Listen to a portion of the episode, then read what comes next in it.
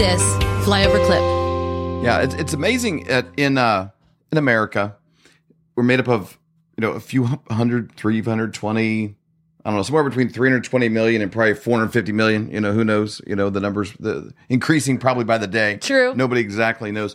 But uh, That's a really good point. yeah, sadly.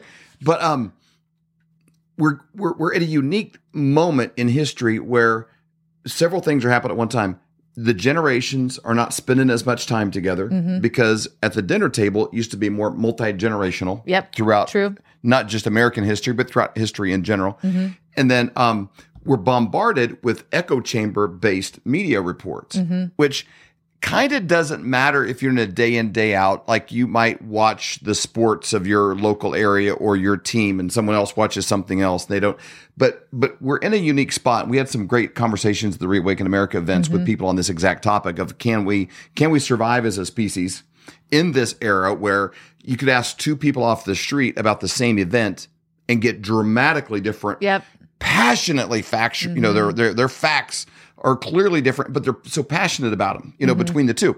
And so when you talk about 80 million of us doing one thing each day to save our own country, a part of that is being educated and aware ourselves to the very best of our ability with no ill intent, uh, you know, designated so we can have conversations intelligently So with people important. and not just back down because someone's yelling Right. you know, or not just back down because maybe a lot of people in the room maybe disagree. Mm-hmm. We were at a football game this weekend. There was eighty thousand people who clearly see uh, there was no no, was no so penalty. funny. Those poor refs. I felt so sorry for him. You know, and it's like, well, hey, one guy thinks that there was holding. I mean, the refs are right there. You got 80,000 people that are way Yeah. in the stands, you know, and everybody's yelling at the refs. If consensus meant anything, there's eighty thousand people that say that was not a hold. There's one guy saying it was a hold. Imagine somebody coming to your job yelling over uh, your shoulder, "You are wrong! You did that wrong!" I cannot even imagine came how to the came to your, your your accounting firm or Yeah. whatever. You suck. You suck. You suck. You know, eighty thousand. Maybe a tough job,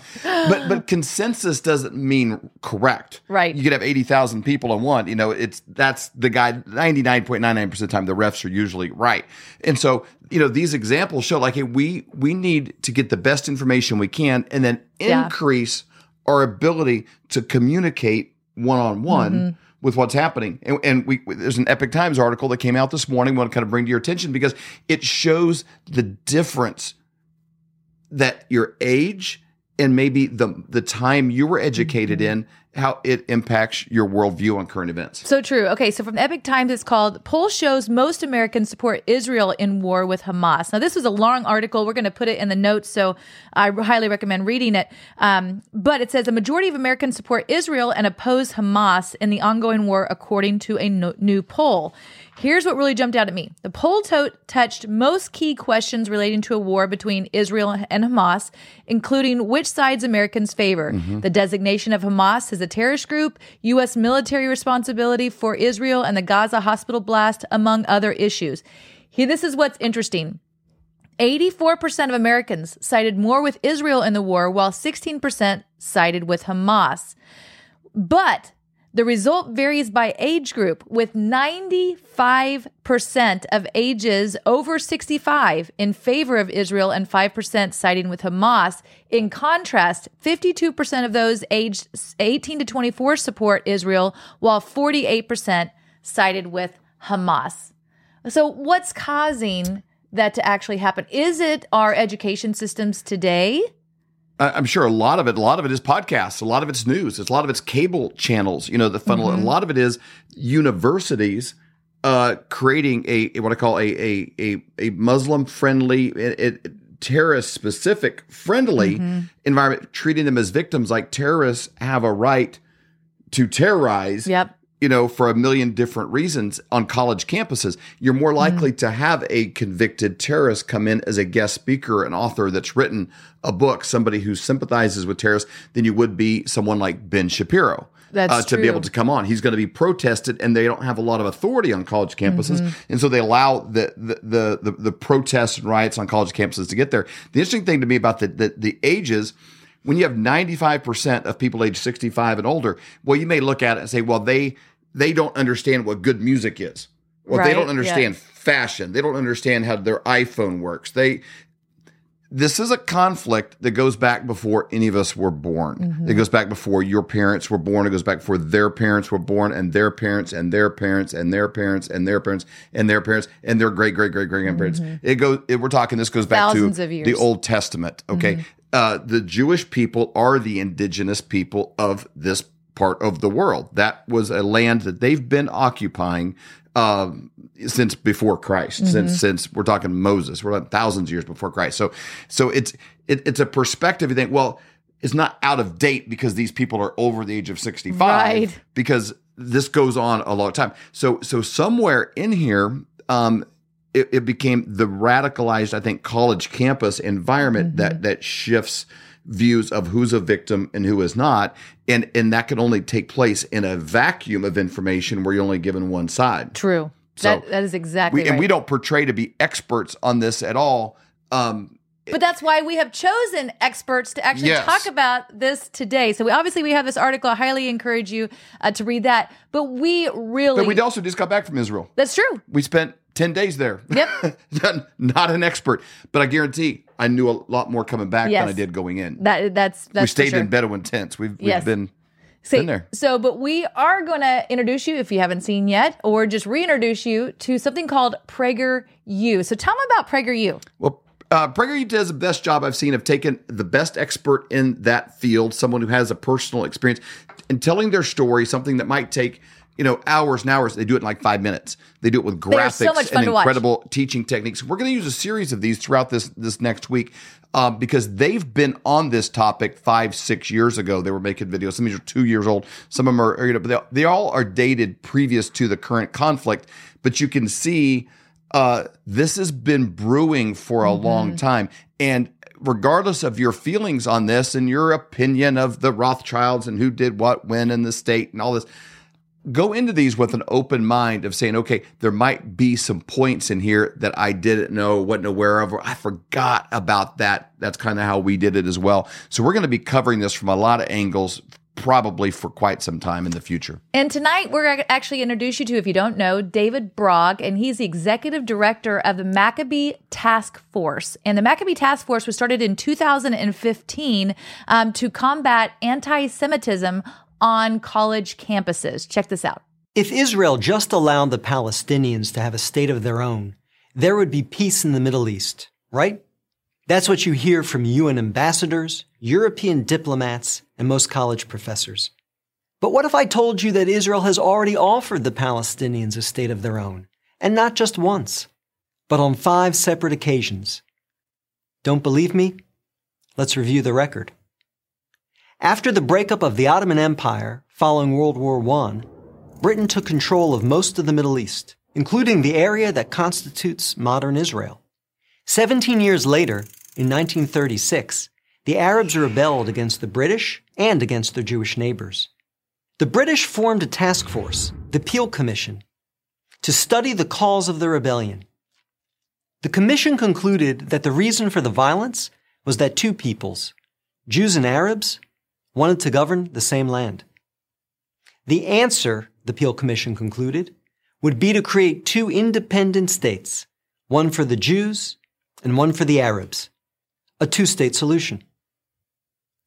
The suggested split was heavily in favor of the Arabs.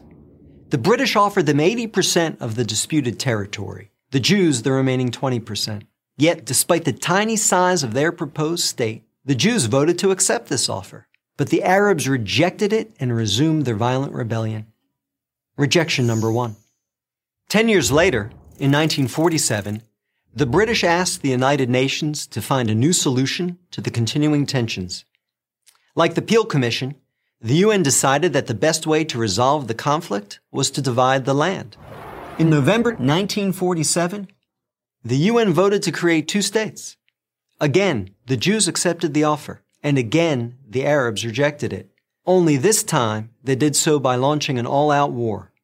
Rejection number two. Jordan, Egypt, Iraq, Lebanon, and Syria joined the conflict. But they failed. Israel won the war and got on with the business of building a new nation. Most of the land set aside by the UN for an Arab state, the West Bank and East Jerusalem, became occupied territory. Occupied not by Israel, but by Jordan. Twenty years later, in 1967, the Arabs, led this time by Egypt and joined by Syria and Jordan, once again sought to destroy the Jewish state. The 1967 conflict, known as the Six Day War, ended in a stunning victory for Israel. Jerusalem and the West Bank, as well as the area known as the Gaza Strip, fell into Israel's hands. The government split over what to do with this new territory. Half wanted to return the West Bank to Jordan and Gaza to Egypt in exchange for peace. The other half wanted to give it to the region's Arabs, who had begun referring to themselves as the Palestinians, in the hope that they would ultimately build their own state there. Neither initiative got very far. A few months later, the Arab League met in Sudan and issued its infamous three no's. No peace with Israel, no recognition of Israel, no negotiations with Israel. Again, a two state solution was dismissed by the Arabs, making this rejection number three. In 2000, Israeli Prime Minister Ehud Barak met at Camp David with Palestinian Liberation Organization Chairman Yasser Arafat to conclude a new two state plan. Barak offered Arafat a Palestinian state in all of Gaza and 94% of the West Bank, with East Jerusalem as its capital. But the Palestinian leader rejected the offer. In the words of U.S. President Bill Clinton, Arafat was here 14 days and said no to everything. Instead, the Palestinians launched a bloody wave of suicide bombings that killed over 1,000 Israelis and maimed thousands more on buses, in wedding halls, and in pizza parlors. Rejection number four.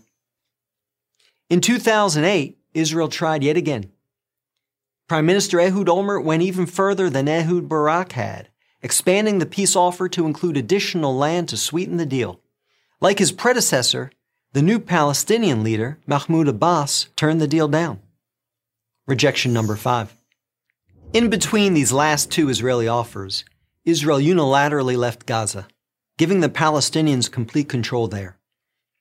Instead of developing this territory for the good of its citizens, the Palestinians turned Gaza into a terrorist base from which they have fired thousands of rockets into Israel.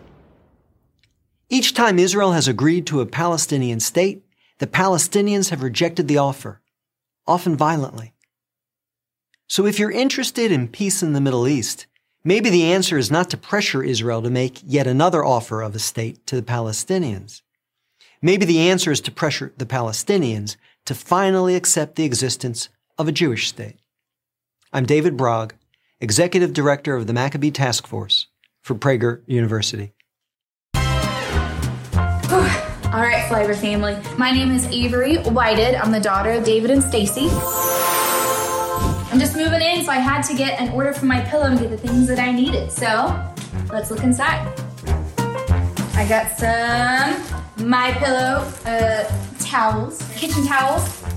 I got some of their Giza sheets. Now, I've never actually been able to use them, but I've heard amazing things from my parents about them. And last but not least, something for Charlie. Hey, dog bed. All right, Charlie, let's go put this in the dryer and flip it up for you. Come on, buddy.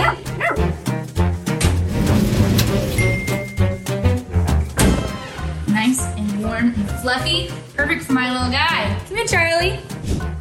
All right, if you want to get your own products, go to mypillow.com and use promo code FLYOVER to save up to 66% off.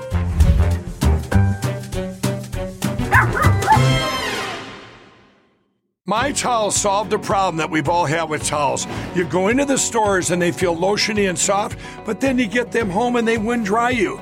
That's why I made my towels. They actually work, they're soft, and they absorb. And now I'm excited to announce two brand new lines of my towels. What makes them the best towels ever is they're now made with 100% long staple Shapir cotton. This is a combed ring spun cotton that makes my towels even softer and more absorbent than ever. And now you get a six piece set for an amazing introductory sale price as low as $29.98. So go to mypillow.com or call the number on your screen. Use your promo code to get my towels for only $29.98. Or you can get my designer premium line for just $20 more. Either way, you save 50% now on all my towels. They actually work. What a concept! This offer won't last long, so please order now. mypillow.com For more great content, go to flyoverconservatives.com.